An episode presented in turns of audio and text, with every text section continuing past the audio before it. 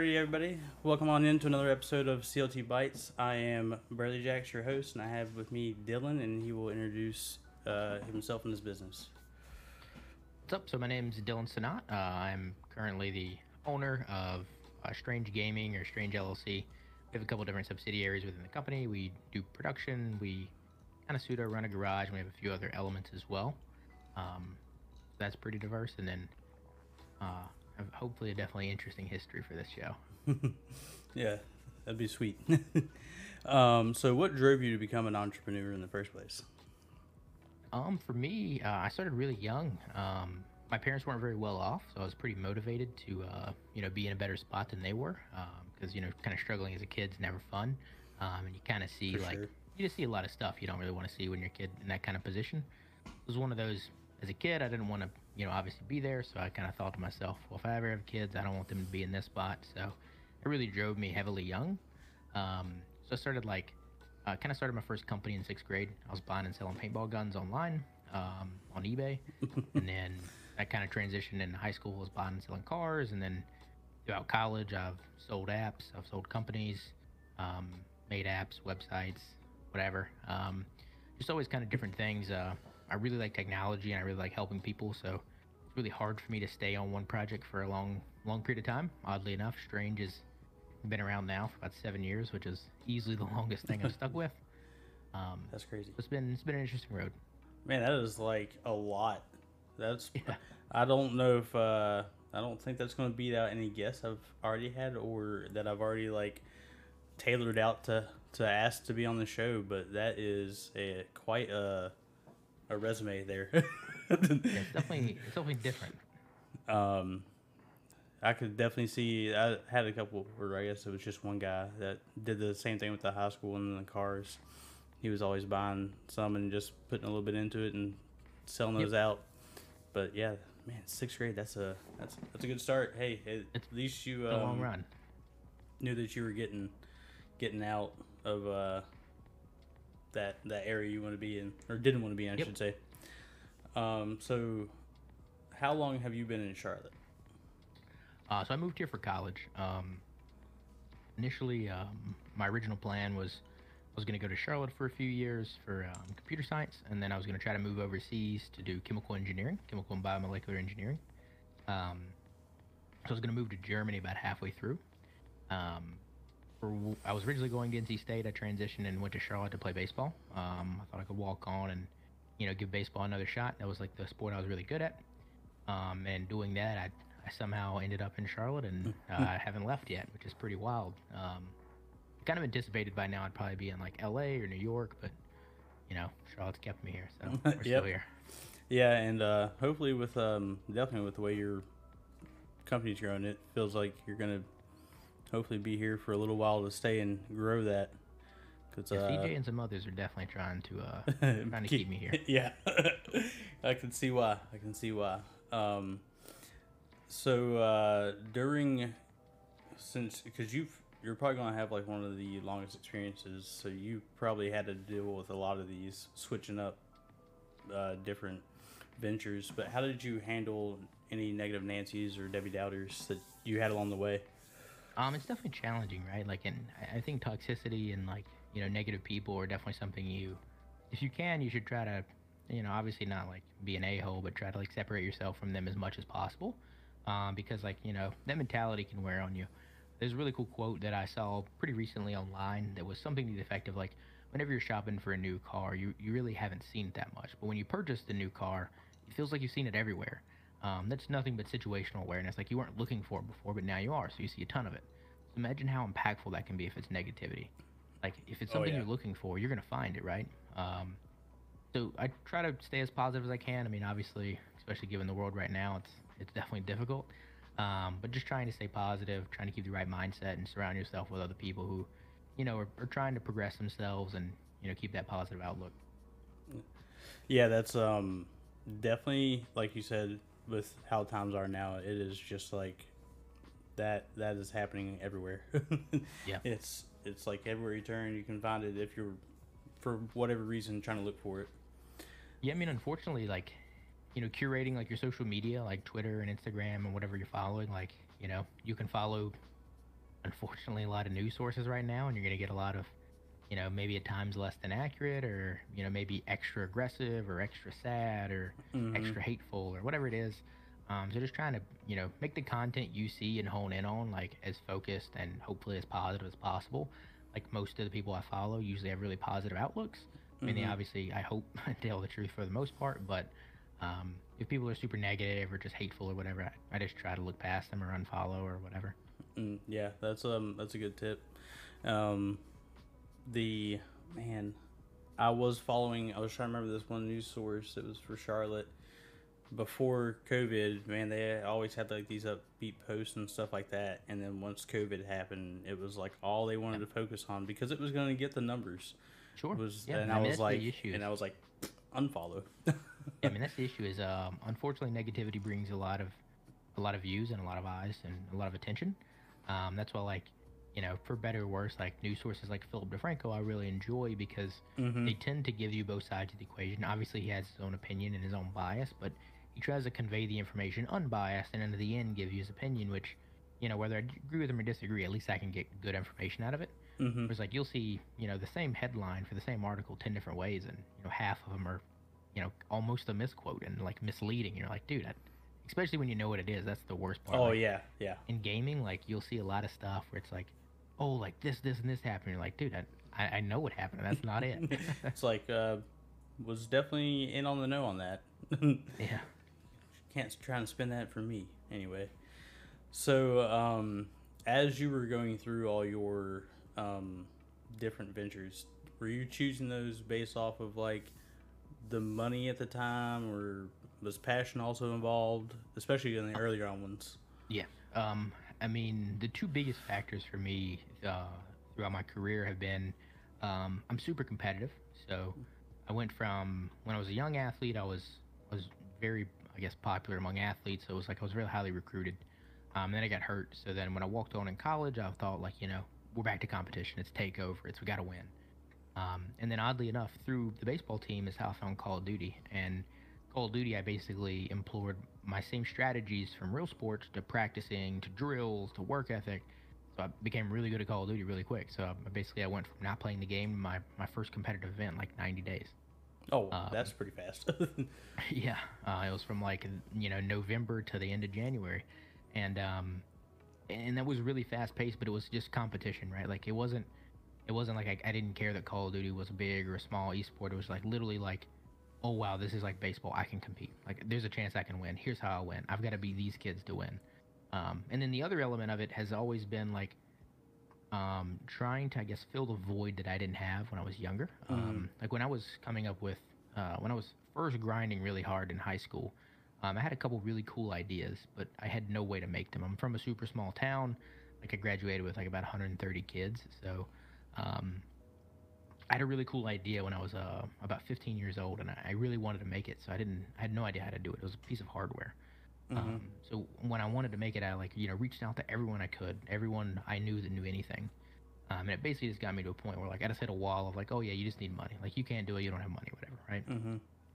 But then a huge like uh, motivating factor for me and uh, earlier in college was that I, I tried to do what I could do because I knew there was a lot of stuff that you know you either need a ton of money, you need really good developers, and I was a bad developer, um, or you needed something that I didn't have. So my thought was, I'm gonna air quote make it, and then one day I'm gonna try to set up an incubator so that I can help the kids like me. Um, I think in esports now I've unfortunately or fortunately shifted to that old man who's helping the air quote youngsters a lot. Yeah. Um, but but I hope in business I can take a similar approach of trying to, to a degree, maximizing the numbers and going after the easy wins. Um, once you secure enough of those, being able to bring up as many people as you can. Yeah, that's uh, you were definitely bringing in a lot of them under your wing, from at least what I can tell with uh, what little bit I've, what I've seen. Every time I go to an event, there's different people behind, and uh, I just saw some of, at least this year, some of the new people you brought in, so that was pretty cool. Yep. And uh, yeah, definitely wishing you the best on that end. The um, next question is more about what has influenced you. Were there like people or books that influenced you in your methods? Yeah, I mean, I, I read a ton. Um, and I've always been very fascinated with entrepreneurship, and I've always been very fascinated with business. So like when I was in like elementary school to all the way up to high school, um, I was like actually had Forbes, like I subscribed to it. So I Oh, man. magazines, so I'd read those, um, and I'd read any and everything I could. Um, I was definitely like probably the worst little kid to be around because I was the one that asked why for everything. 'cause I, just, Oh. I just needed to know. um, so just always being curious. Um, and when it comes to like now, like you know, we have the internet at our disposal, so I think a lot of people get trapped in trying to find the answer but not understanding the solution, which is a benefit for a lot of people in the space because if you're a person that understands a solution and can solve a problem, then you're going to be much more valuable than the person who just knows the answer because they don't even know how to get to this. They don't know how to get there. They just they just literally know that this is the yeah, answer. yeah, yeah. Um, I mean, I think just trying to read as much as you can and understand as much as you can, and trying to understand the why to things, not just that. Oh, this is this because of that. It's like, well, why is it that way? Like, how did we choose this? Is OBS is the best, but why? yeah, Or whatever the whatever the situation is. yeah. That's uh, that's an interesting um thing to to hear that the Forbes subscription since since a kid. Yeah. I, I was like I've I had a popular mechanics and popular science subscription, and that started about sixth grade for me. Yeah. But the Forbes, I was like, I don't think I remember even seeing those, even in our business classes uh, or uh, extracurricular activities like Yeah. DECA or something like that. Never really saw those, so that that's pretty. That's going to be a unique one for me. I was a weird kid. Like, uh, I mean, I actually had a couple magazine subscriptions. It was like Forbes, and then I think every week or bi-weekly. I don't remember when they came out, but I got Auto Trader and Cycle Trader because I was buying and selling cars, and then hmm um, I obviously had like, you know, the like the Chaparral magazines and the. Uh, I think it's like Hibbett Sports or something like Yeah, that. It was Hibbett another magazine that had all of the uh, like all the new baseball gear in it. So Oh yeah, um, so I would get all that stuff and try to figure out like, oh, are the new you know A Rod shoes gonna sell out? Can I buy those and sell them and then keep a pair? oh yeah, yeah. It's like it's like I'll buy them and, and then keep one for myself, make some profit. Yeah. The And actually, um, right now, um, I'm actually reading the Creative Selection. Uh, this is a book on uh, the design process during the golden age of Steve Jobs. Oh, I've I'm definitely on top of what you've already mentioned. Well, I think you've pretty much mentioned magazines up until now, but the book, Yeah. I'm definitely going to add that because like I love reading anything Steve Jobs and Bill Gates. That's like those those guys were just Yeah, instrumental for sure. yeah. So um, the best way that you have to interact with customers and fans. Um, I, th- I think being as accessible as possible is always challenging. Um, I personally, like this is gonna sound wild considering the industry I'm in, but I'm actually, I would much rather be isolated than popular, if that makes sense. Mhm. Um, but I understand that it's necessary given today's age. I was actually literally just joking with my girlfriend earlier today of like, you know, I hope at one point, like when I actually retire, like for good, when I'm really old, it's like I hope I can just walk away from social media and everything and just and just be gone, right? Uh, but in today's world, it doesn't make any sense. Like no matter how much I, you know, kind of want to be away or kind of want to be private, like it, it doesn't make sense at all. And I Mhm. think that's it's something that's definitely really challenging because you know some people want the attention and they want to be popular. Um, I think those people are really fortunate because it's it's definitely challenging. Um, but so I think that you know, like on Twitter, like my DMs have been open forever. So whether Yeah. you follow me or not, like anyone can message me on Twitter. I have people message me about the car project I did earlier this year still, um, and ask me like, you know, how'd you do it, whatever. And I just chat with those people and just just being nice. And I mean, obviously you're gonna have people they're toxic and not nice, but Yeah. For the most part, like you know, if somebody reaches out to you, give them the time of day, and it's it's not gonna take anything out of your day, and it could make their day. So Yeah, yeah. I definitely like that approach, and I definitely like the whole like you just don't want to become like viral. Yeah. Popular, like viral popular. I feel like I'm just like I personally I wouldn't be able to deal with that. if that ever that was- happened. That was uh, oddly enough the Forbes thing ruined me when I was a kid. Um, I like knew all the billionaires and like every person who was really wealthy and like how they got there and like I was always curious about how they did it. But then I, towards the end of high school, it was like I started realizing it's like, oh well, if I kind of want to be like them, that means I'm going to be in this magazine one day. And Yeah. that means there's going to be a kid like me who now knows everything about me. Yeah. I don't know if I like that. it's like it's like oh yeah i like some privacy Yeah. so um what is the number one key to success in the market and fields that you're in? Well, I guess technically, well, no. There's Um, two I different think- fields. Yeah, I think today, um, I think today it's still effort. I think that's going to expire inevitably. Um, I think like if we were talking like YouTube and content and gaming, um, you've really not seen too many people dominate effort. Like most of the people who have manifested a lot of popularity now were either really talented at a video game, or they're you know one of the originals. Like the the original Twitch streamers are all some of the biggest. Yeah, Um, yeah, Or sometimes they have a shtick, like I guess maybe not a Twitch streamer, but Doctor Disrespect, wherever Yeah. he's going. Um, you know, they have like a shtick, and the, and those guys like those guys are really creative. It's really hard to compete with those guys. Mm-hmm. Um, but everyone else that can make it, like it's just purely effort. It's scheduling, it's time management, it's the ability to, to set a goal and focus on it. Um, I, I think we're still probably got maybe another half decade to a decade left of that.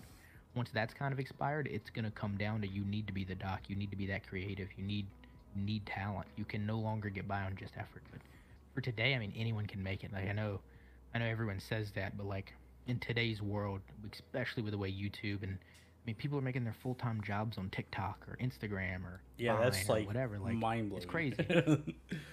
it's mind blowing that that that is a conceivable way to just drop whatever it Yeah. is you're doing and like, boom, this is now my full time job. Yep. Well, I mean, of course, you want to lead up a little bit of time into that. You don't want to just be like, Yeah. that's it. I'm starting TikTok tomorrow and I'm doing it because it's probably not going to go well.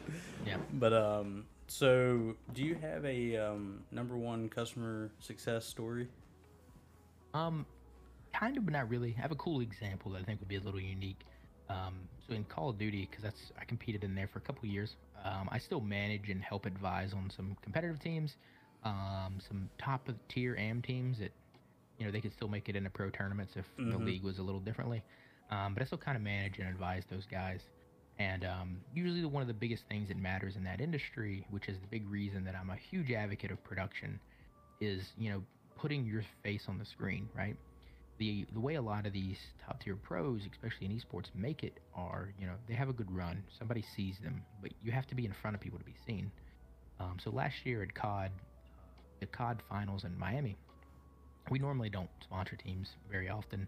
I normally do a better job of placing them with the right party to hopefully Yeah. um, make a long term contract. Um, but so we, we had a couple guys that I work with and that I'm buddies with, and they, they needed somebody to be under, so we brought him in under Strange and we ran him for um, CDL Miami finals last year. Well, uh, very early on, we got to play the number two team, and our guys showed up.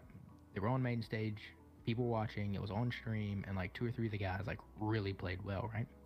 Well, one of those guys ended up getting picked up by a pro roster for the next event because he got seen. And yeah, it's- that's it's as simple as like the kid was always good enough. It's not like I mean I didn't do anything to make him any better, right? yeah. But um, he just got on camera and he was like he was on stream and he slayed out and he played really well.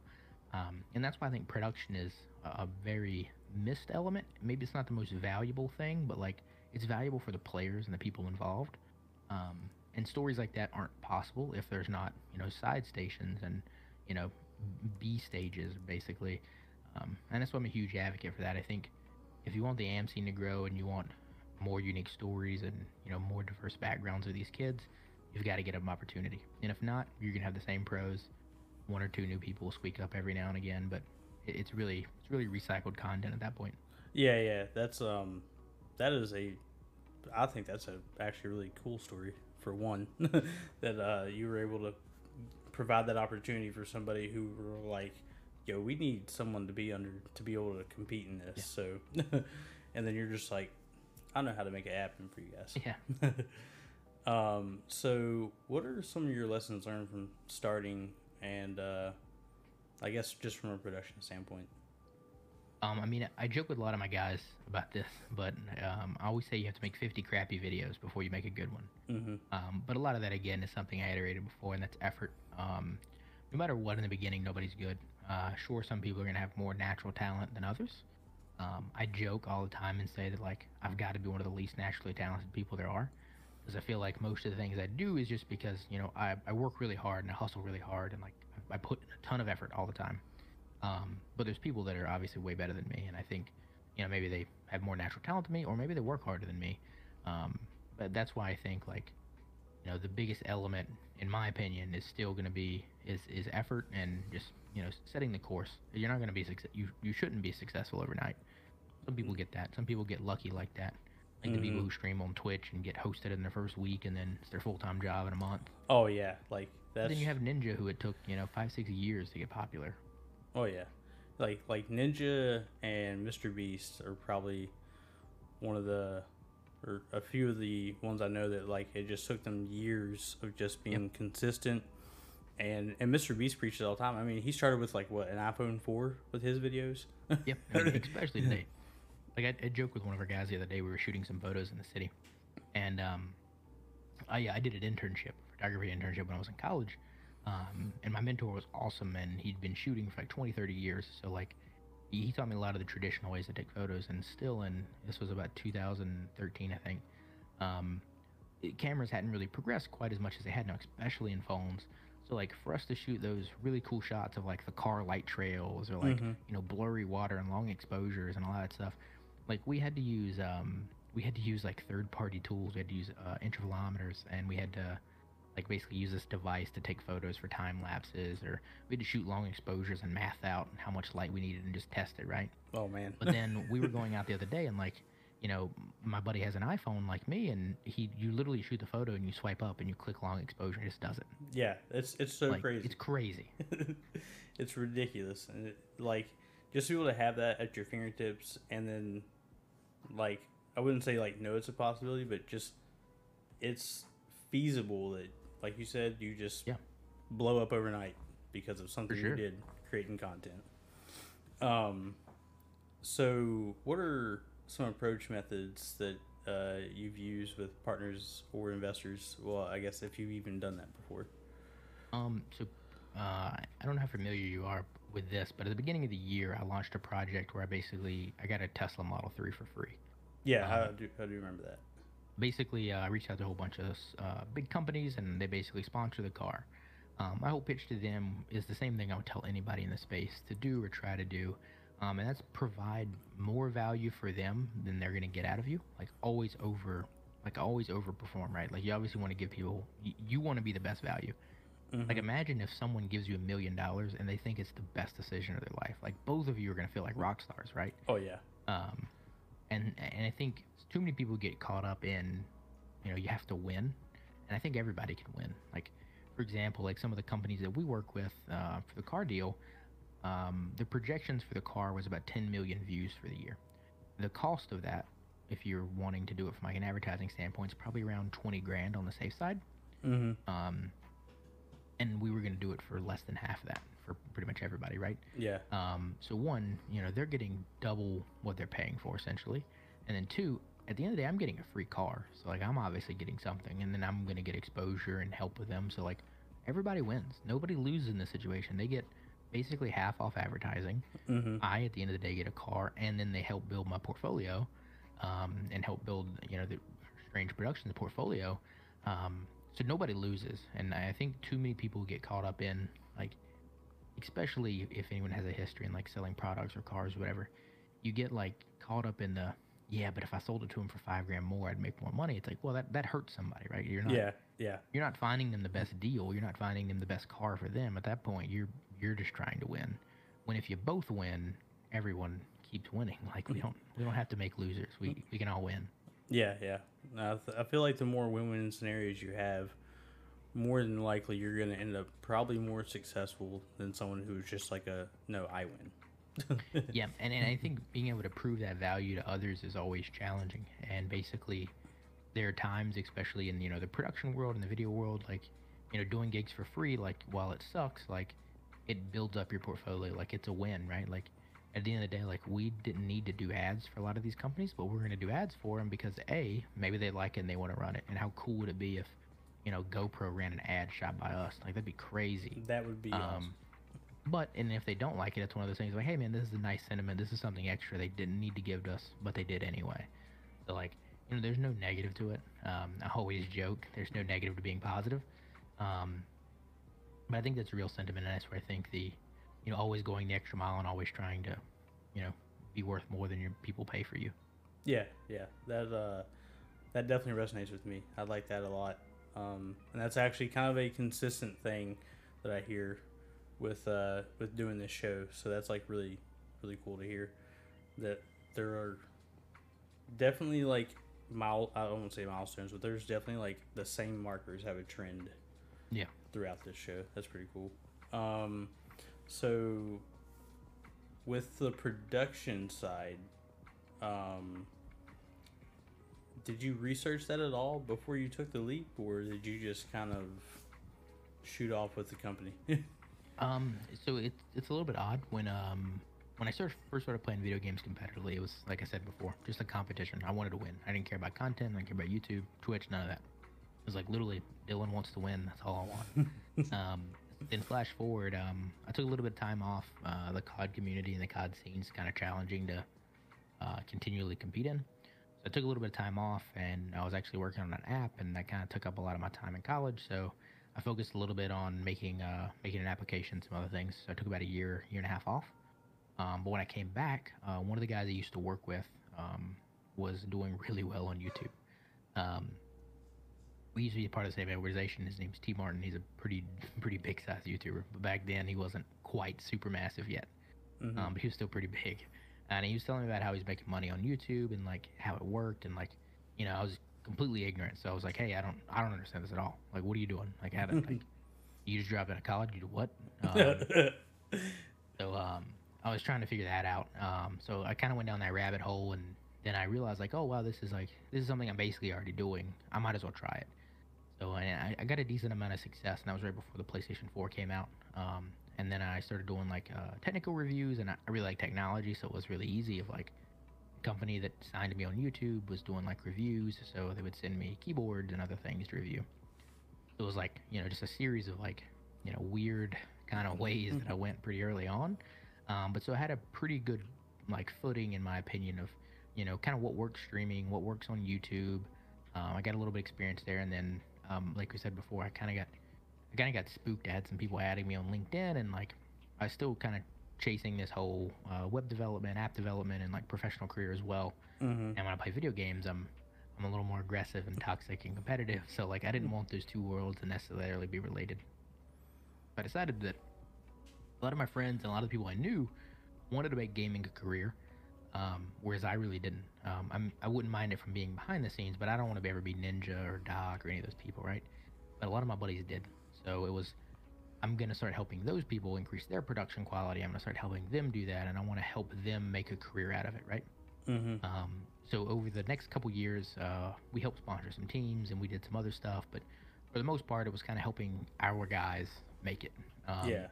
And our and our group of friends and family, so to speak, uh, we kind of expanded and grew, um, and then that kind of transitioned into more of. Well, then we started kind of helping the scene. I, I ended up meeting CJ, one of the guys you work with. Mhm. Um, I, I literally I saw a tweet on like Tuesday, and y'all's event was on a, I think it was that Friday or Saturday. And he basically told me, hey, you know, we're doing this. And I was like, cool. Hey, I can help you out. Um, we've ran a couple online tournaments before. We've ran a couple LAN stuff before. Whatever you need, just let me know. Um, and then from there, it was like seeing the opportunity and being able to help you guys. It was much more of, like I said about the, the Miami event with one Yeah. of our players before, like, you know, giving these players an opportunity could change their lives, and that's something I would absolutely love to do. And I think not a lot of people do it. You have people who spend a million dollars to produce a Call of Duty event, and then you have ones that are free. And Yeah. that's it. Like that's the that's the difference in production value. And in my mind, not just necessarily from a profitability standpoint, but from like literally a viewership and a playership player standpoint, like the whole middle is open. And and I thought that sucked. So, you know, no matter how good of a tournament, you know, CJ and CLT Esports could produce, Yeah. it, it doesn't matter if no one online can see it or watch it. Like the players could be happy there, but like, you know, that's not the same opportunity for the players, for the sponsors, for the team owners, for all of that. So just trying to make that uh, opportunity better for everyone. So we did a couple events with you guys, and then from there, uh, we had a couple other kind of big opportunities come up. Um, and then kind of at the beginning of the year, I decided like, hey, you know, some of our guys are really good with the camera and stuff. Like, you know, let's make a real run for this. And then over the past couple months, we've been gearing up a little bit more. Than in July, we kind of at the beginning of this month, we started our soft launch for Strange Productions, and then, you know, throughout the rest of the year, we'll hopefully be ramping up a little bit more into that. But it just kind of, it's one of those things where, I guess we kind of did research, but a lot of things have been happening in this path for a long time, but it's just Mhm. finally came to the point now to where it's like, like, you know, we can't not do this anymore. like, It's like uh, this this side of the business we were offering is getting a little big. Right. um, but yeah, like uh, it was actually, I think it was the My Computer Career. I don't know if that was the first Yep. event you did. it was. Oh, okay. Well, it was like there, like the, like I showed up. Uh, the tournament hadn't started yet. Some of the uh, teams were still coming in whenever I got there, and then like I saw the booth in the back, and I was like, "What's that?" Because that was like that Yeah. was my first like LAN event. Because anyone I've tried to go to before that always got canceled or I couldn't go, like last Yeah. minute changes. So like I went over there and I was like, "Oh, what's this?" and like I was like, "Man, that is so cool." And then just like uh, then I I can't remember what the next event I'd seen you guys at, but It this was last probably one, VOK, the Victory Lane one. yes, yes, be okay. That one was like I was like, oh man, this is like an even bigger step up to this. Yeah. And then then we had the one at Boxman in March, and I was like, right before all this happened, and I was like, yo, this is so awesome. It was it was really wild. I, I joke with CJ about it. The the first one at uh, my computer career, like we came on Friday. Like I was literally just gonna come and help out setting stuff up. Like I didn't know anything about what was needed, really what was going on. I actually knew some of the, I guess the players that were probably a little better than me, but the the lower tier pros or you know highest tier AM players that were gonna Mhm. be there. So I I saw them that they were coming, and I think that's how I saw the tweet. Um, I was like, okay, cool. Like you know, I'll see if these guys need any help. I, I thought I would just like set up tables and help set up some PlayStations. And then CJ was like, "Yeah, you know, I don't really know how the production stuff's gonna go." I was like, "I mean, I could help if you need it." And then, yeah, so then for the v, the VOK one, um, we kind of knew about that.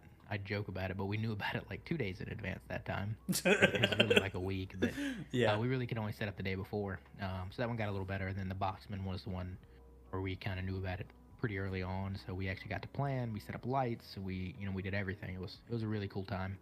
Um, and that's more of the stuff we were kind of transitioning towards. But um, COVID obviously had Yeah. plans for some of that. yeah. Unfortunately, because I was looking forward to. I don't know if y'all were going to do the rest of them, but the like that was supposed to be the first of like the yeah, four of four events for the year. and I was like, man, I was like, just the, just in that time frame, like the few events you were involved, like the production evolution was just like crazy, and of course that that matters to how much lead time you had into the event. Yeah. but like I was just like, man, this is gonna be legit.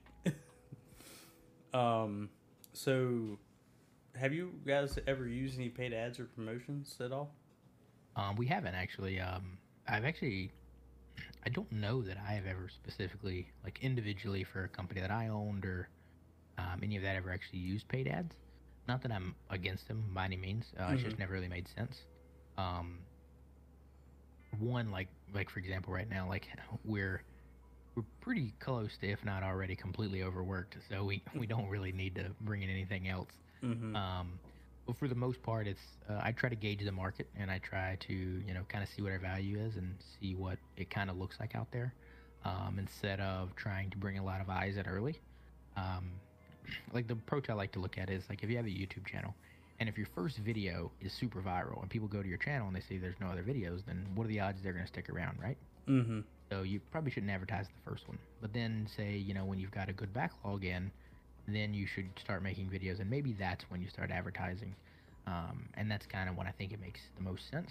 But you, instead of advertising, you could do something a little bit more organic. Um, but that just comes down to how you feel about organic versus inorganic growth. Yeah. I think inorganic growth can be very good and very useful to, you know, to get investors, to do paid promotions, to do those kinds of things. Um, but it also like, you know, it puts a little bit extra stress. Maybe, maybe you don't level up as well. Maybe you're not ready. Maybe your business was really built to make, you know, a hundred grand a year, but it's not built to make a million a year. Yeah. That's not bad, and that doesn't, that's, that doesn't mean you lose or anything like that. Like you're making a hundred grand a year, you're still Yeah. doing well. Um, but it, but some things just don't scale very well. So I've never been in a position to where I, I needed to get big. Um, so we've always just kind of stuck with the organic path. Yeah, that's um I feel like it, it's definitely like businesses that are probably close to that like million dollar mark that would ever have to use it. Um Yeah. just to like like they're they've been scaling and they're like, all right, that's it. Be like we need to get bigger. Like, Sure, and, and I also think it depends heavily on like, you know, it depends on the market you're in, right? Like if I made a video game, obviously I would need to promote the video oh game, yeah, but yeah, uh, that's I'm I mean, maybe one day I'll make a game, but I don't see it in the near future. Um, and I I think certain businesses it, it can totally make sense. Um, like I mean, obviously like food, drink, all that stuff, and a lot of services it makes sense. I think it would make sense for our production end, but you know we got to scale a little bit and get a few more people in there before we Mhm. need to do that. yeah. Um, so, what are some approach methods you had for reaching out to like other businesses or people for ideas of improvement? Um, I mean, I, I reach out to people probably much more than I should. Um, but I reach out to people on, you know, one of the spectrum of like, you know, I follow a lot of photographers and videographers and content creators. Um, and whether they acknowledge me or not, like if I see something I like, I tell them I like it. If I see something I think is cool, I tell them I think it's awesome. Um, and if like, like I, still like cars a whole lot, so I follow the, the car scene here. So we got a lot of photographers that and videographers that shoot the cars, that go to car shows and everything. Um, so like I, I recently, like the other night, I saw a guy shooting photos in a spot near another spot that I know that not a lot of people know about. But I saw him shooting there. And I was like, hey man, and I, I like I screenshotted the map. I was like, if you go right here, this is a really cool shot. The train goes by, you get train tracks. It like it looks kind of desolate. Like this is kind of the mood or whatever. Um, and it's just one of those like that's something that he probably didn't know, um, Mhm. and probably not a lot of people know, but it's something that could be really helpful, beneficial to him. Because like I said before, like I think if that guy takes more cool photos of Charlotte and the city, then that does nothing but help us all. Um, I, I, I- I don't dislike people who uh, try to, you know, be as private and concealed as possible. Like, I get it, business is competition, and you know, sometimes my business takes business from your business. Mm-hmm. But at the end of the day, like if all of our products are better, we all win. The clients win. Um, I think just trying to, you know, stay engaged with the, the community and look at them less as competition and more as like, you guys are trying to level e- each other up. Like it's not like I have to beat you. It's more like why don't we just both be better? Yeah, Um, yeah, And I think that, you know, acknowledging success and acknowledging cool stuff and giving advice where you can, because no matter your degree of success, you can probably, like, I could probably watch a full fe- feature length film and be like, you know, maybe it's only one scene, but in one scene, I'd be like, it'd be cool if they would have done this. yeah, yeah. I mean, obviously, like a famous director isn't going to acknowledge any of us, but in our competitive field, it, it makes sense, right? Like if I see for the gaming world, for the most part, other than like the ninjas of the world, like if you see a streamer, no matter how big they are, if you give them advice, they might listen, and that, that might help them. Um, and it may open up a connection that you never would have known you had before. Yeah, um, and that's like uh, that last part is something that I used to do to streamers that like I was like always watching and a part of their community before I even like uh, try to do it myself just to see what it was Yep. like because I was like I game all the time let me just see what it's like so I can like put myself in their shoes but and um, mo- most often they would they would like appreciate the feedback um, Yeah. instead of just being like uh, you could just like not be a dick Yeah. I, I also feel like to a degree a lot of people get starstruck. I think that's where um, I think that's where I, I'm in a weird position, right? Like like when I was a kid, like I was around like some really decent athletes, so it wasn't like I never got like starstruck or like it was never like, oh my god, this Chipper Jones. It was like, oh, that's you know he plays Yeah. for the Braves, cool, right? I mean, he's a cool dude. Don't get me wrong, but um, like I was never like you know starstruck or like an all or anything like that. And in gaming, like in the beginning, because I pretty much didn't play video games almost at all um, until I was about 18, 19 years old. Um, just because I was like super into sports and I was really busy. So like playing games and watching TV is just I just never did it. Um, so like mostly by pure ignorance. I had a couple opportunities uh, in the early years of like, you know, I would be talking to like some of the biggest people in esports and like I didn't know who they were really. Like to me, like Nadeshot was just a kid that played Call of Duty that I wanted to beat. It wasn't Yeah. like he's Nadeshot. He's the big YouTuber guy. It was more of like, he's on Envy or Optic or whoever was on at the time, and it's like, oh, I mean, he, he's good, but like, I want to beat him and whatever. I'll talk to him about, hey, you did you rotated on this map really well, but why did you, you know, why did you go to P3 before P4? Mhm. That's a weird move or whatever, right? Um, same thing. One of my buddies uh, actually like linked me up with C9 n0thing back in the day oh about some graphic stuff to like help him with a stream overlay and stuff. And it was like I didn't know who he was. I was like, oh, this guy's nice and uh, whatever. so it's like, was it's like, cool yeah, and I think I was fortunate to be, yeah, fortunate to not be starstruck. I mean, these people are humans to any degree. They're just Mhm. they just have more followers on Twitter than other humans. yeah, yeah. and keeping that in mind's hard at times. But and I'm certain those people, you know, they get berated by people that are their fans, and you know, when you put anybody on a pedestal above you, then you automatically show that you're looking up to them, and that's that's not always a good look. I mean, obviously, some people have we should we should celebrate people's successes, Mhm. but people air quote aren't better than anyone else. So just because he has a million Twitter followers doesn't mean that he's some ungodly human. Like he's he's got a first name, I'm certain. Yeah, and yeah. He he probably still likes his mom a lot. He's not like the rest of the world is dead to me because I'm on top. right. no, and they usually end up appreciating that, like when you like treat them just like a peer Yeah. instead of like you know like Yeah. So, because I mean, I've had that happen several times. Um, just from being in Charlotte, uh, I didn't realize that a lot of like stars or like pro players, even from other teams, would be around all the time. Yeah. But like, like oh my god, so and so's over there. I'm like, yeah, Yeah. just talk to him for a couple minutes. It's, it, it happens. Yeah. and it's like it's He's like you guy. can you can probably talk to him longer if you didn't do that. Yeah, he'd probably have a conversation with you if you weren't weird. Yeah. um, so, uh, given the point of like how much you have had exposure in the scene, or at least for esports anyway, uh, how did you handle any sabotage advice that maybe like another company gave you or something like that, and you just knew? Um, I, I, I actually don't have too many good examples in esports, which I hope continues to be the case. Uh, Yeah. we're a little better in this industry than some others. Um, I actually saw a lot of this in business and technology. Um, Mm.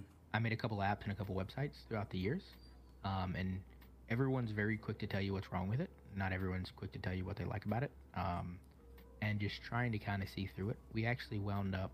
Uh, I made an application and I ended up selling it to the company who is a is a board game, right? Mm-hmm. a weird, you know, like it's like chess with superheroes, basically. Basically, um, and um, I ended up creating an application that I thought was better than the company's application that literally made the game. And uh, I reached out to them very early on and was like, "Hey, um, can I have access to your database? I, I think your app could be better if it did A, B, C, D. I'm gonna make an app. I can help you, whatever." And they basically didn't acknowledge me. and then a couple months later, um, my app was more searched on the iOS store than the name of the game. Oh wow. um, and it was like in August of a month. So then, like, they what was so stupid is they literally replied to my email from like I think it was April, in August. Um, like four months behind. Like, hey, uh, you know, we heard about your app and you know all this other stuff, and I was like, yeah, Mhm. I know, I, I definitely reached out. Um, but so, um, they basically tried to like kind of back me in a corner and like scare me away. Um, and I just wanted to see it through. And I was like, nah. I'm, at this point, I was like, I'm in the driver's seat. I'm gonna win. Like you're, Yeah, you're, yeah. you're reaching out to me because you're gonna lose. Um, and then, uh, like I joked before, but I'm not the greatest developer, so actually, I'd kind of made a bad design choice in the code. And I was working with a mentor at the time for entrepreneurship, and he basically was like, you know, we could run a bluff here. They're gonna probably buy your app and they're gonna get rid of it because they had basically had said they weren't interested in buying my app, uh, but before I would go public with it, they wanted to see it one last time. Mhm. And so basically, I just had messaged them and like, you know, honestly, full of BS because we knew they would not ever use the app. I was like, hey, look, we're about to go to market. Here's all the features. Here's what we're gonna do. And they're like, hey, hey, whoa, whoa, whoa, whoa, we want to talk. yeah. Um, yeah. So uh, we wound up coming up with a deal, and they actually wound up acquiring the app from me. And it was, I knew 100% that they were going to sink the app, but a part of me hoped that they would add those features to their actual app, and they never did. Um, Oh, I man. actually, I thought about this because I had like, I think it was a three-year deal to where I couldn't do anything in the space. It Mhm. was part of the sale. I thought about it like literally three years in one day, starting work on a new app because they never did it. Um, but it, at times, I think it's very see-through. Um, if people are willing to help you and want to give you advice, for the most part, uh, I would say they're trustworthy because that's at times a rarity in business. Um, Mhm. But the biggest thing is just you know not depending on one person too much and not depending on a group of friends too much. Uh, and certain some of your gamer friends or people you know from real life, um, you know they might like for example like esports. Like I know a lot of people whose parents and families and friends are like, "You're never gonna make money in esports." It's like cool. There's been years where I've probably made more than you in esports. So yeah, yeah, for sure. I, I disagree, but you know, how about we try to come up with an idea that you know is productive and positive. Um, so I mean, I think getting you know multiple opinions is really big. Um, but I hope esports stays in a better spot than business and everything else. Business tends to be a little bit more ruthless um, and a little bit more cutthroat, and I don't think the mentality of everybody wins is quite as shared there. Yeah, yeah, I can definitely see that for sure. Um, the next question, if my dog stops barking, um, that probably means uh, it's food time for him. uh, so, being a production company, what aspect? I, I feel like it's a pretty straightforward answer, but like, what aspect did all this COVID mess uh, impact you the most? Um, oddly enough, positively. Uh, we, Oh. um, so obviously some of the stuff we did, like the the QCLI Rocket League Invitational here, um, we, we had more stuff like that slated. We were working on a couple other semi big deals, um, had like some big conventions and a couple other things. So e- even bigger than that scaled wise, we had in the books. Um, uh, not officially signed, but it was basically more of we were more in the stage of planning what they wanted versus if it was going to be us. It was already going to be us. It's just what do you want for this? Yeah, Um, and we had a couple deals on the table for that, but you know, obviously those conventions would have already happened at this point in the year, um, so they didn't happen. Uh, so we did lose those, but because everything shifted online, and that's kind of where we started, and that's a really, that's where I think we win, right? Like, you know, the companies that are willing and able to put on a million dollar production in real life, like, it's hard for us to compete with those guys, but Mhm. Their online stream we can compete with and nobody knows the difference and like it's it's very hard to distinguish you know the quality we can produce versus the quality a really high end production can produce Mhm. um, from an online perspective so because of that we wound up having to do and getting a ton of work around you know a lot of amateur leagues a lot of you know off brand tournaments and we, we do a lot of white label work so we'll work with you know bigger name companies to produce their event because maybe their producer's gone or maybe that's what they do. Some of the companies use Just- different uh, production companies Mhm. and will just source out because if they have two events on a weekend you gotta have most likely two companies to do it. Um, a lot of them don't work in house so because of that it's ramped up our production end a ton. Um, we already had um, we had a couple uh, commercials and stuff to do with the car so we had a, a pretty big backlog to begin with a lot of the real life stuff kind of got slowed down because not being able to Mhm. go out so Yeah. it's made us much more busy now because we have a smaller timeline to get some of that stuff done and then during the day and weekends and stuff we're doing a lot more productions so we're not doing LAN events which um, tend to be the most monetarily lucrative Mhm. um, but we're doing a ton more stuff so it's like we're not getting the big wins but we're getting w- way more small wins um, Yeah. so it, it's definitely got its pros and cons it's also been the most trying and challenging thing has been that you know, not being able to go to events. Uh, I travel a ton to events, and I have for the past couple of years in esports. So, like Call of Duty, I'll probably go to, you know, about 10 events a year, um, where like CDL events where I travel to. Um, Mhm. Then I do PAX and all that other stuff. But that's where I meet a lot of people, and that's where I meet a lot of people we work with, and a lot of clients, and that's where I meet a lot of guys that we end up bringing on. Because it's very easy to meet like-minded individuals at, you know, an Oh, yeah. with 100,000 people of you. Mhm. Um, so without those, it's been very challenging to kind of you know get those new faces and those new opportunities. Um, so we've been trying to maximize the ones we previously had. Um, but all in all, I don't think it's been bad. Uh, it's probably been the worst for me because I like to play sports and go outside and do stuff. Mhm. But other than people's mental health, I think it's been pretty much all good for us. Well, I mean that's really awesome to hear because uh, I don't. For some of the people, I wouldn't say it's like one way or the other. For most of the guests I have had or plan to have, it's kind of like probably 50-50. Well, probably like 60-40 on the side of like it probably impacted their business in a negative way versus a positive way. But yeah, that's pretty awesome to hear that like you're somewhat getting offset on that because Yeah, um, and I definitely think that um, I I think the good thing is I always joke. Uh, me and one of the guys we work with, or me and one of like my closest partners that I've worked with like over a decade now at this point, basically, um, Mark. Me and him are very much um, we solve problems, and that's what I think we're the best at. Um, it's like if we don't have a good streaming solution, we literally make one. Like we couldn't figure out how to do something we wanted to in overlays, so we used Unity, which is a game making application, to make an overlay system to trigger events for us. It was wild, right? That is awesome. but so I, I think that you know we're fortunate to be we're fortunate to be solvers, and we're fortunate enough to be you know we just want to problem solve. I think that depending on how fluid your company is, and you know depending on your company as well, like it, it's very easy, and for a lot of really good companies with really good business ideas and really safe models, are getting impacted by this, and it's it's no fault of their own, um, and it's it's really hard to be you know fluid and prepared, and especially Mhm. in size. Like if we were a massive company, like I can't imagine what you know. Um, obviously, esports engines are really big, um, but those guys they were just hiring a ton of employees. They have offices, they have spaces, they have Yeah. all this other stuff. And it's like, and then you tell people they can't come into their office for two months. It's like, well, how are you going to record the show when the set is at the place you can't go? yeah. It's like my my set is in that building. Yeah, right. So it's like it's no fault of anyone really. Obviously, it's a you know global pandemic, unfortunately. But Mhm. um, I think our ability to problem solve and our ability to you know kind of guerrilla warfare our way through things is Mhm. it's good to be this small at this time to a degree, I guess. Yeah, yeah. Definitely uh makes the losses very minimal. Yeah. Um so uh what are your hobbies outside of uh, your business itself? Um, I'm a pretty hardcore workaholic, so uh, my hobby I think is working. Oddly enough, um, I'm a huge sports junkie. Obviously, I'm really competitive. Um, so like, you know, me and some of the guys from Strange, we have like a pickup softball team, so we do that uh, when the world's open. Um, yeah.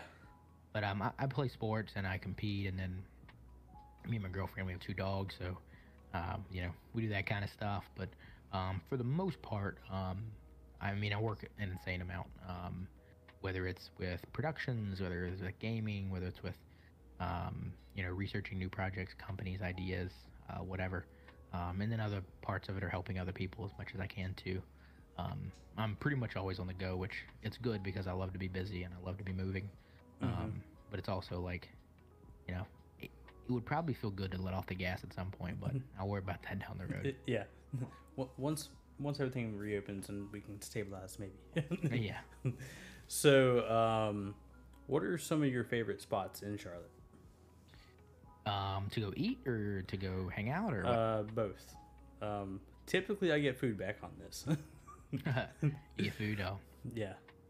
Um, I do a little bit of everything. I think the Whitewater Center is a really cool spot. Um, I used to go mountain biking there a ton.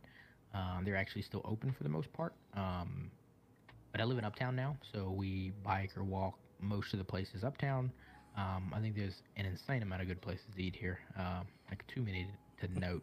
Mhm. Um, like all of South End is just a really cool place to go eat, hang out, and spend the afternoon. Um, we have a ton of really good parks here too, and greenways if you're into you know biking or cycling or that stuff, and with tons of athletic courts. Um, there's just so much stuff to do here. Um, but again, I'm a sports junkie, so Charlotte Knights, huge fan of that. Uh, I've had season tickets there. Um, Panthers, basketball, everything. Um, Yeah. Anything sports, anything competition, anything that can be won. I either want to watch it or I want to win it. yeah. Um, and then, you know, for recreational stuff, it's, you know, paintball, mountain biking, any of that stuff. Crazy dirt bikes, whatever. yeah. Oh man, dirt bikes. Haven't been on one of those in years, but I used to love doing that stuff.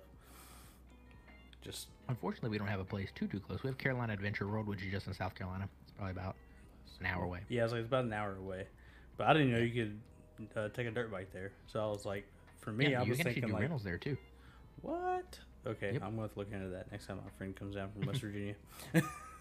Because uh, that's all I used to really do um, outside of sports when I was younger and lived in West Virginia. It was get home from school, go practice, get home, you do some riding until the, well, it was a different time when I was growing up and it was in West Virginia, so it's not like the city. But we would ride Yeah. until just after the sunset and then come Yep. home. But yeah, that was that was the life right there. It is good times. I mean, that's I I grew up racing dirt bikes as well, and you know, it was I quit racing dirt bikes to stop getting injured to have a better opportunity at sports. But yeah. uh, same thing of like it's just different. Um, and those are those simple times are it's, it's very odd. Like I'm from a really country town. My parents live on like ten acres, so we didn't really have neighbors. We I mean, I would throw my my practicing of baseball was throwing a baseball into a trash can from home plate to second base, basically doing that like until I didn't miss, and then I'd go ride dirt bikes, and you know now I live in a you know, uptown Charlotte, in Yeah. a massive city, so it's like always something happening. So it's, it's literal opposite ends of the spectrum. It's like, where's the next closest park? Because that's where I'm going to Yeah. find grass. Yeah. Um, so, what is probably your favorite thing about um, our city since you've moved into it? Um, it, it's growing a lot from a tech scene. Um, I, I always like I joke about it, but uh, in in complete honesty, like I I had no. If you would have told me I would be here in 2020, I would probably laughed at you for most of my life. Mhm. Um, because Charlotte was never a city where like air quote people like me could make it. Like for me to make it, I would have to go to LA or I'd have to go to New York. Like it wasn't an option. In my head though, I always, to me, it would mean more if I made it here. Cause like, you know, my two options I thought were I'm gonna go to LA or New York and I make it, and then I come back here and I've I've already made it, so it's easy, right? Like yeah. you always kind of have that like oh we had to leave to make it and come back so i really wanted to give it an honest effort but you know as i was coming through and coming of age like you know charlotte improved a lot like I, I got really fortunate i worked with an entrepreneurship incubator when i was young uh, when i was first starting out in college um, esports is now growing and like technology is growing and uh, we obviously have a big banking industry here which hmm when I was a kid, I had like a, a stigma that it was like, you know, I guess tellers and stuff. I don't know. I didn't know. I don't know what I thought it was, but I didn't think it was what it was. But my professional career has taken me down. Um, you know, I worked at Bank of America and helped uh, work with their mobile app department on all the new features and everything coming to the app, which was really cool and state of the art and new. And then transition now, and I, I work with a, a high end consulting company, so I get to help transition companies into like the modern era, which is something I think is awesome. Oh, like we do cool like agile transformations, or we build elements for companies, um, and these are big companies. Like you've heard a lot of their names, which is cool. Um, so seeing the city kind of grow and evolve into, you know, eh, on all the lists, it's ranked like among the top five places to live in the country. It's like us and Austin are like two of the most like you know Mhm. progressive, cool places to live, like with stuff to do like the Whitewater Center, and then crazy cool technology and startups and stuff. And kind of seeing that culture come here is awesome. It's still not all the way here yet. I think we still got a ways to go in startup culture. Um, that's something that you know, if it's not there in a couple more years, hopefully I'm maybe one of the ones that pioneers it yeah. because that's something I'm really passionate about.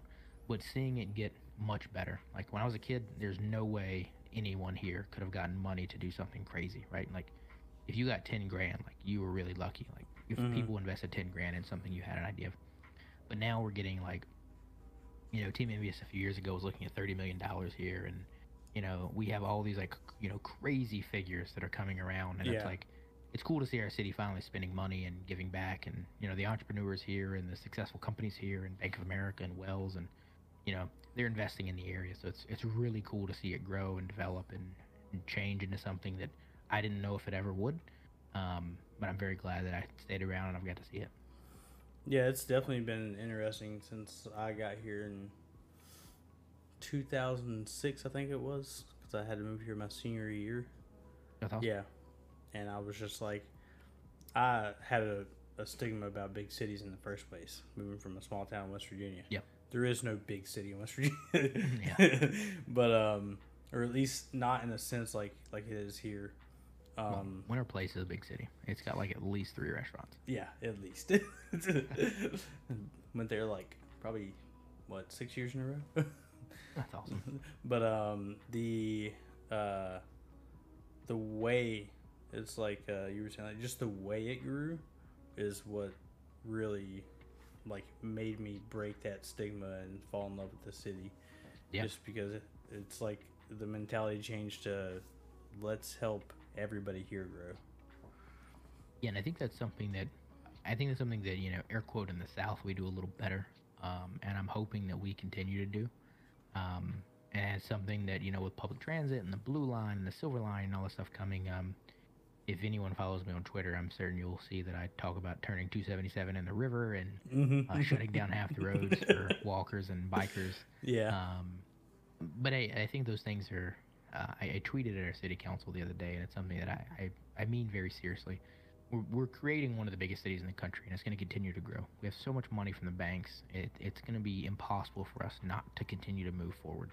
Mm-hmm. But we're gonna we're at a place now to where we're choosing to either, you know, be as cookie cutter as we want, or be as you know state of the art, coolest technology, green tech, sustainable buildings. You know, help everyone, bring everyone up. Like like we choose that now. And um, I went to Charlotte um, as well, and I was there for their first year of football. I was the first person in the first ever football game there, which was awesome, right? Or the Oh, first that's student awesome. um, which is awesome, right? But like one of the reasons that like I was just gonna go to Charlotte like solely to play baseball. Like that was my only reason for really going there. Um, and they had a good computer science program, so I was like, cool, I'll go here and I'm gonna transfer to NC State, right? But then while I was there, it's like you realize that that- like that university grew a ton while I was there. Um, it went from like the mid teens to the mid twenties, um, in in terms of admissions, which is massive. And it's like while being there, it was so obvious of like you know, when we're at a football game for the first time, obviously, we're making the chance. We're setting the traditions. We're creating this. Like, this is us. Like, in 50 to 100 years, the people cheering in these stands are going to say what we said. They're Mhm. going to do our chance. They're going to do what we're doing. And I think it's really cool that our city is the same way. Like, we're making this city, you know, in the next decade, what it's going to be like for the next 100 years, which is awesome. You can't go to New York and do that. If you go to New York, it's going to be New York. It's been New York for 200 years. Yeah. You go to LA, it's been LA for 100 years, right? Like, you're not, no matter how big you are, like, you know, Bill Gates, you know, if any of those dudes wanted to go, like, if Bill Gates wants to completely revamp Seattle, like, he's a drop in the bucket. Maybe Jeff Bezos could do something. Yeah. I was like, I was like, But, like, it, it would take somebody of that magnitude. There's only, like, you know, maybe 10 people on the planet that could make an impact on some of the bigger cities. But we're in a city that's literally building up. Like, anyone's voice can be important. Like, anyone's voice can, you know, name can be on buildings or rename streets or whatever. yeah, Like, yeah. everyone has an equal opportunity to make this city as great as it can be, and that's that's a lot of power for us, and it's a lot of power for our local government, and that's something from my end. It's really really cool to see, and I'm I'm really happy I've stuck around to see it. Yeah, I actually saw those comments on that you posted to their posts, and I was like, I was like, man, I was like, I'm really glad I reached out to this guy because like, because I had never really gotten a chance to talk to you. I think I talked to you once Yeah. for maybe a minute, and uh, but like I saw that and I was like, yep, these are. I was like, that was definitely a good choice for this podcast as, for, as Yeah. far as just the. I was looking for people that I knew were like in love with this city. They Yep. didn't just start because they wanted, like you said, to get out to make it. So Yeah, I, I joke with a lot of people. I think this is true with most industries, right? Like people can be good at a job, and people can be good at a sport, um, but but not everyone chooses that, right? Like mhm. if people do a job because that's their job they didn't, might not necessarily choose their job i'm really fortunate that like you know the company i work for because i like about a year ago a little more than a year ago now or a little less than a year ago now rather um, i ended my career at the bank and i did it on my terms i walked away and i was just going to retire and um, was going to figure out kind of what i wanted to do next um, which is empowering right like i mean i'm, Oh, I'm yeah. super fortunate that i get that option but like you know I, I choose the company I want to work for, and I work for them because I want to work for them, not because it's a job, not because it pays me. Like I work for that company because I, you know, I feel that I can make change. I feel that I can, you know, help that company. I feel like I can help other companies by helping my company. Um, same thing with like you know esports and everything. Like I don't do that because I want to make money. I don't do that because I want to get rich. Like I do that because that's what I want to do. And same thing with the city. Like I, I live here because I want to live here. Like I could have moved. I could have went to LA or New York like I'd originally thought I was going to, but like I've consciously made the choice to live here and I've consciously made the choice to stay here. And I think that not everybody's fortunate enough to have that position, Mhm. but I think everyone could have that mentality and that level of pride, right? Like even if you can't choose the Charlotte, choose Charlotte as your city, you're here for whatever reason, you have to be here. You can still make this the best opportunity possible. If you may not love your company to death, and maybe that's not your end goal, but if you make that opportunity amazing and you do the best with it you can, maybe your next opportunity you choose where you want to work and how you want to work and what you want to work on. Um, and, and that definitely gives you a level of like power and confidence. And it's like at the end of the day, you feel so much better because you're doing what you want to do. It's yeah, not like yeah, I'm doing I'm doing this thing because it pays the bills. Now it's like I'm fortunate enough to be in a spot where it's like I'm doing this thing because I want to do it. Uh, I want to help these people. I want to help my city. I want to help you know my friends in this company. I want to help these other companies. Like whatever it is. And I I think that I think you do that on any scale. You don't have to be super rich or wealthy or whatever. You can do that on you know. The guy who makes the best coffee probably really loves to make coffee, right? Like he's Mhm. probably really passionate about that. And you know, you can choose you can choose passion and you can choose effort. You might not choose what you love, but Yeah, and you're that. gonna get like a lot more out of your your job, or like you're gonna get a lot more like self fulfillment if you Yeah. take that up, or if you take the opportunity to make that something. for sure. Yeah. So, um, and you just kind of hit on that a little bit, but um, what exactly was it about esports that drew you uh, into it instead of like a bigger industry? But Um, a, a good chunk of it is that, uh, like I said at the beginning, it's competition, right? Um, when I was playing baseball, uh, I thought I was pretty good, but I was always, you know, I'm from a small town, so it's like you get that mentality of like, oh well, you know, I'm just the best kid on my team. Or there's other Mhm. teams, there's gonna be kids better than me, and then like, you know, there's a few people who are, you know, the best kid on their team, and then it's like, oh well, you know, maybe I'm one of the best kids in the league, and then that group gets smaller and smaller, and you get to the point where like, oh man, like I'm actually really good, like this is crazy, right? yeah, Um, but I never really kind of got that mentality of like, oh, I'm going to be professional. Like it, it was always to me of like, I could probably play double A. I could probably make it to triple A. Like I could be, I could be really competitive in the minors. For me to get to the pros is probably gonna be a little bit of luck though. mm-hmm. So, in doing that, it was like, you know, I obviously just love to compete, to play, and like, I would have probably chosen the path to be a minor leaguer for 10 years and be a lifetime minor leaguer solely because I love to compete, and I just, that's what I love to do. Um, but that, that's an option in baseball. And then when I kind of gave up, uh, when I kind of got hurt again and, you know, quit again and, and walked away for the last time, um, I converted to esports, and to me, it was like, it was immediate of like, like because I was your stereotypical jock. Like I didn't play video games. I knew people who played video games, and like you have that stigma, like oh they're they're nerds or whatever. yeah, then like all the cool kids on the baseball team played it, so it's like oh these guys aren't nerds. These guys are cool kids. Like Yeah. this is weird. Um, I didn't know all these people played video games, and like even throughout the years, like some of my buddies from high school that were like in a similar boat to me, like they like jokingly now, like dude, I played WoW back in the day, but I didn't tell anybody. And it's like it's just crazy how it kind of comes full circle. But um, at esports, same thing, right? Like you know, in Call of Duty, you're gonna have 50 people who are better than everybody else in the world, and it's that 50 people. But there's a lot of other people that want to compete and make a career out of it, and they totally can. But not many people see that. Um, so it's it's empowering to be able to be in an industry that you can see the future to a degree, and you can Mhm. see that you know some of these kids can hopefully play into their 20s or 30s. Like like we're in a rec softball league for fun with my buddies who had never played baseball before, and we have a blast.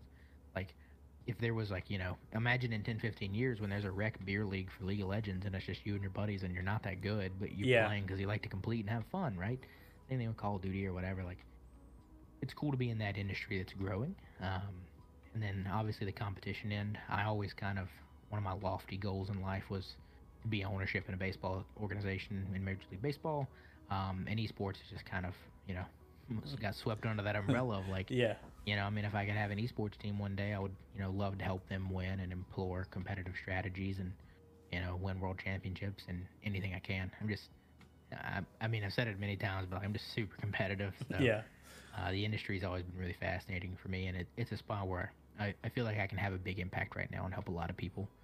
So Yeah. I think Well, it would be a disservice if I didn't. definitely making headway in that already. So, um, so I know you had said you took a break from baseball to game, right? So is uh like during that whole time when you say you took a break, did you end up going back to baseball? No, so um, well, I got hurt my freshman year of high school. I blew up both my knees. Um, I basically have no cartilage in either knee, and I'm a catcher, or I was a catcher. Um, so I couldn't play in high school. I couldn't play any competitor or any contact sports in high school. But I stayed in pretty good shape. So when I walked on at Charlotte, um, I actually ended up hurting my ankle. I tore some ligaments in my right ankle. Um, and towards the end of the fall of the season. And at the time, I was still kind of getting back into baseball shape. So it was like, in my opinion, I was still a couple months away. But I was competing with another catcher, and he Mhm. technically won the job, but he was a scholarship athlete. So like in my mind, it was more of like, I thought I was better, so maybe they chose him because you know they pay him to be here, right? Yeah, yeah. And then he was uh, uh, graduating out, so but they were also recruiting for catchers. So it's one of those like, man, if they bring in a stud, like I'm just not gonna play. And Mhm. I don't know that that's the most efficient use of my time because, like I said, like I want to compete and I want to win. I don't want to ride the bench. Um, you know, Yeah. That's maybe not the best mentality to have, but um, I didn't think that I could provide a whole bunch of value. And I mean, I also wasn't doing the best in school at the time because, uh, you know, I moved to a big city and I what, didn't know how to study and I wasn't studying. Mhm. Um, so then I kind of transitioned immediately from that into gaming. Like it was, I got hurt and I was still doing team activities, and the team played video games. So that's when I started playing. And then one of the other guys on the team was a pitcher. He basically kind of taught me GameBattles and how to be good and yeah. you know what to do in Call of Duty. And then it escalated really quickly. Um, and then from there, like uh, when I took a year off, uh, I took about a year and a half off of gaming. Um, I, I basically like it was it was a cool time of life because I didn't really use social media and like you know when you walk away in like 2010 2011 like you you go away it oh yeah, awesome. yeah. It was like delete. Okay. No like, one "I'm knows who. I am. Yep. Um, but I think you, where you're getting is, um, I guess, to, uh, you know, how did I come to the production world? Or like, how did I Mhm. build that skill set? Um, when I, I've always taken an, taken an interest in it, I thought photography and all that stuff was cool. Um, never had a camera or anything like that. Um, at that point, I had like you know camera phones, so it, you know Mhm. 2010 they're not that great.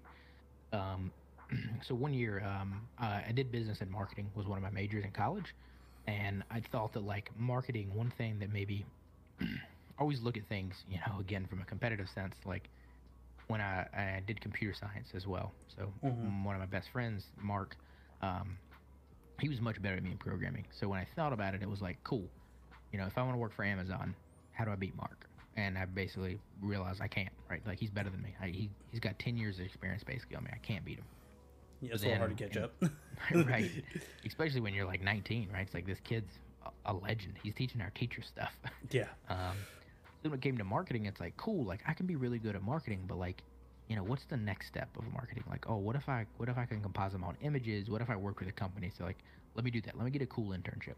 So I did a cool internship one summer with a company that works with NASCAR. So we got to shoot things like Coca Cola, Red Bull, the uh, what Speed Week, um, and all the NASCAR stuff.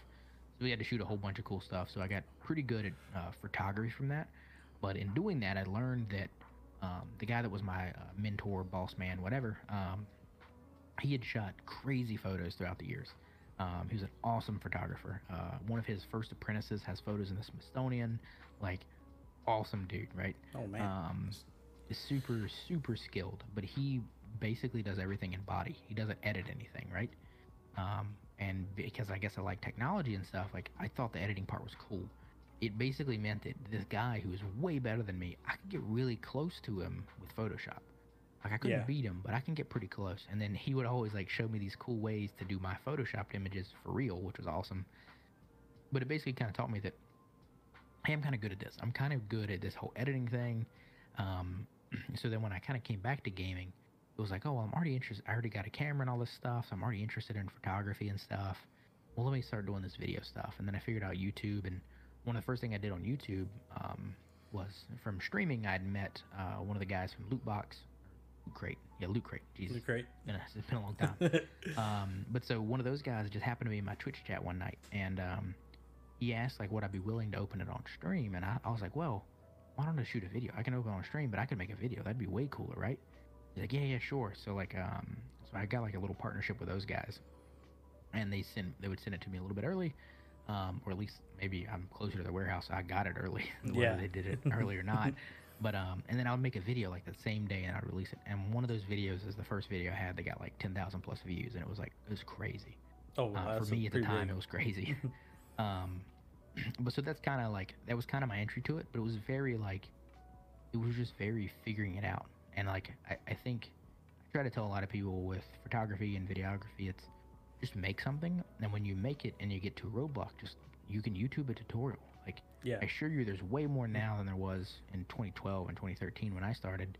I was like, I would do something in Photoshop, and it's like, okay, cool. Like, I made like hmm. the Thanos snap image where you like you dissolve. I made Yeah. something like that, like kind of different, but it was like basically I was jumping in the air, and my like legs were dissolving, right? But it's like I had no idea how to do it, so it's like I'm gonna figure out a tutorial. And back then they weren't YouTube tutorials. I had to read a whole like web page about like yeah. You know how to speckle these things out. And, You got to go to a forum thread that takes like an hour to Right. through. or like you know even then like i would ask i would have issues and when i would have like an issue in photoshop or something like i would have to ask on adobe forums whereas like now it's like like it's hard for me to even think about it now because I just go to YouTube. It's like, oh, this happened to me. It happened to someone else. they have a video about it. yep. I don't even go to Google. I go straight to YouTube. How? I- um, Um, but I think that that curiosity was kind of what got me there. But um, for all intents and purposes uh, of esports and technology, like I didn't really start until I was like 19. I my first laptop I got in 2010 or 2011. I was 19 years old. I didn't didn't really use a computer that much. I used it the most for eBay to sell paintball guns, but that's Mhm. really all I knew how to do. I thought technology was cool, and I was going to learn computer science because I thought that it would be a useful skill to have. Like knowing how to program in a language would be really useful for my career. Because I kind of thought uh, in the professional side, um, in IT consulting, I knew I, would, I was really good at business. So I kind of arrogantly enough was like, I don't need to go to college for business. I already know how to do that. I should go to college for something I don't know, so that that makes what I do know better. yeah. Um, so that now, like, I'll be in business meetings and I know enough about programming to where I can talk to the developers and I can understand that more than most business people. So it, it puts you in a unique position in the market. And I think Yeah, that yeah. can be true with esports or anything. It's uh at least you had like thought about like why you need like why you wanted to do what you did in college. You're like, Yeah. I know this, so let me go learn something I don't know. Yeah. Because I, I feel like if you're gonna go to like post like uh public schooling or private schooling up to 12th grade, like that's what you should be going for. Because more than likely you pick something up before then that you're that you know kind of decent. So, like you said, add, just add to your skill set. Yeah, and I, I mean, I know a good chunk of people who, uh, I know you previously done one of these with Hudson, um, and I know a good chunk of people who went to film school and are great videographers, uh, directors, producers, whatever, right? And they went to film school the professional route, and they're awesome, right? And I know people who are just as good who didn't. Yeah. And like that didn't do that, that have you know similar accolades, similar accomplishments, and similar skill sets, and they did it with you know maybe at the time they didn't have YouTube, maybe they read more books than YouTube, Yeah. but now I assure you it's easier and faster with YouTube, um, and just you know the internet in general, um, and that's where I think that you know it, we're gonna start getting really good video producers who know esports, and then they're gonna be dangerous. Whereas Yeah, right now we have people in esports that are trying to figure out cameras and we have people with cameras that maybe don't know a lot about esports so we're going to start seeing more of these combination combinations but like i said earlier i think now you can still win with effort sounds like your dogs never heard my dogs. Yeah. I tried to catch mine fast enough the second time, but it didn't work. um, so uh, that kind of wraps up the parts of like questions I had for you. But uh, the next question I have is: Were there any other entrepreneurs local to the Charlotte area that you find interesting? um, as far as companies go or people Uh, people, people. um, i mean i definitely think you know everyone over at uh, clt esports and all that i think those guys are doing an awesome job um, i think the spin guys with rick suarez i think they're doing an awesome job um, photography wise um, there's Alex, uh, Alexander Southend. Um, it's a couple. They take amazing pho- photos. They do videography. They do weddings. Um, those guys are amazing. Um, uh, there's a couple of those. There's like uh, Mac Life. Yeah, Mac Life uh, digital print. Um, 704 clothing. Uh, there's a lot of companies that I try to reach out to and talk to whenever I can. Mm. Um, just as like a hey, you guys are awesome in this space. You guys are crushing it. Um, or maybe maybe I have advice that I could give them. Um, unfortunately, I, I used to do a bunch of startup weekends um, and a bunch of like uh, think tanks and incubators and stuff. There's a bunch of really good places. The Packard place uptown is really good for that. Yep. Tabris is hopefully going to be uh, when the world reopens, doing some more stuff around that. Mm-hmm. Um, but unfortunately, I've been pretty heads down recently, so I haven't been able to um, do as much as I want. Um, but there's a lot of those. Um, I'm certain if you saw my Twitter account, CLT Developments, like probably my favorite page right now. Yeah. They Yeah. basically just post updates to the city, which I love because it's cool seeing new buildings and skyscrapers and everything coming in. Um, yeah, I think I think there's a ton. Uh, I could I'll, I'll email you a list of Okay. my favorite things. Oh, that that's that's even better. Because like uh, I also like to like put that at least for the video description. Um, I mean, I put that on the podcast description, but I don't know how many people Yep. actually read that part of it. Um, but I know I've gotten some hits from the from the YouTube portion Sure. of like I'll put those people in there, and like people will look them up, and it's kind of it's kind of cool to see that. And plus, I'd like to um, check out their businesses as, as Yeah, well as myself. absolutely. Like the guys over at Seven Hundred Four, like you said, crushing it. I've seen them, Yeah, doing and like awesome. the the Alexander Southend people. I want to say my sister in law and my wife ended up using them for a photo shoot at some point. So that was Yeah, I mean cool. they they crush it. They do a great job. They actually, very weirdly enough, live really close to me. I think they're about to move, but currently they live really close to me, so I actually get to see them and talk to them every now and again. oh man. Um, So uh, the uh, this point is like where I would open up if you had any questions for me. I know we haven't really talked a lot, so kind of understand. what um, I guess what excites you the most about the future of Charlotte right now? Um, it's kind of exactly what you were talking about before, as far as like the way this city is growing, like tech heavy. Yeah. Because I love everything technology, and so all I've really done in the past is just kind of like read into all types of tech, kind of learn the ins and outs of it. Um, so like just as it's growing, like I'm hoping that I can maybe find like the place for me that would make sense. Um, and uh, when I got in with the CLT esports guys, like I was like, oh, yo, that is like super awesome. So I got into Yeah. there, and I just I loved that. So that that's kind of what I liked about the way the city was growing, is it was becoming like such a, a and especially like you said, banking. So like fintech is just like blowing out of the roof here. Yeah. But that's that's uh, what I like the most about the city myself. If you uh, this is a question I always like to ask people, but if you had to have a job, but money was no factor, what are you gonna do? Like, what's the what's the dream goal? Um, the um, so it's actually funny that you asked that because um, Hudson just asked that on the last episode, um, and I was actually I, alike, I guess. yeah I was um, kind of surprised. People ask me this off stream whenever I talk to them, or I mean off camera, I guess I should say, but um, it's actually not too different from what I am hoping to do within CLT eventually or within the space in general of esports Yeah. is like content creation management or like social media management uh, that sort of thing. Just like just for like what you did for those guys when you they went to the Florida CDL like being able to like help someone market themselves to get that exposure or have that opportunity like that's just really cool to me because uh, there was a uh, friend of mine that I I helped him in marketing himself with his skills, and then he got picked up by this company, and now this guy is having the time of his life. So like that Sure. was I just mean, awesome. like what I did didn't like it wasn't like the deciding factor, but it definitely helped get the exposure Yeah. to him. So I was like that was just like that was awesome. Yeah, I think a lot of those situations are cool because, you know, like you said before, like, you know, there's a good chunk of people who I've, like, you know, in my opinion, definitely helped sway them getting maybe a job or, you know, an opportunity that maybe they wouldn't have got otherwise.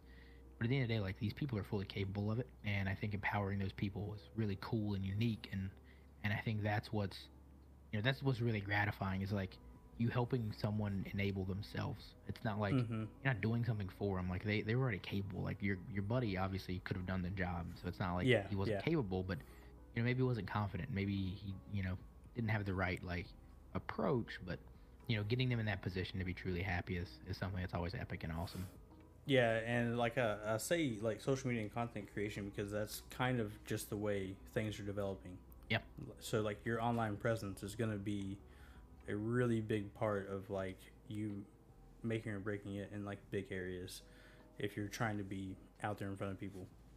So Yeah, it's definitely interesting. Um, and that's why like you know not too far from that. Um, just to kind of give you a, a quick little insight of where we're hopefully heading, uh, heading in the future is um, um, Rooster Teeth is kind of like the pioneer of the industry, um, Mhm. and I like their approach.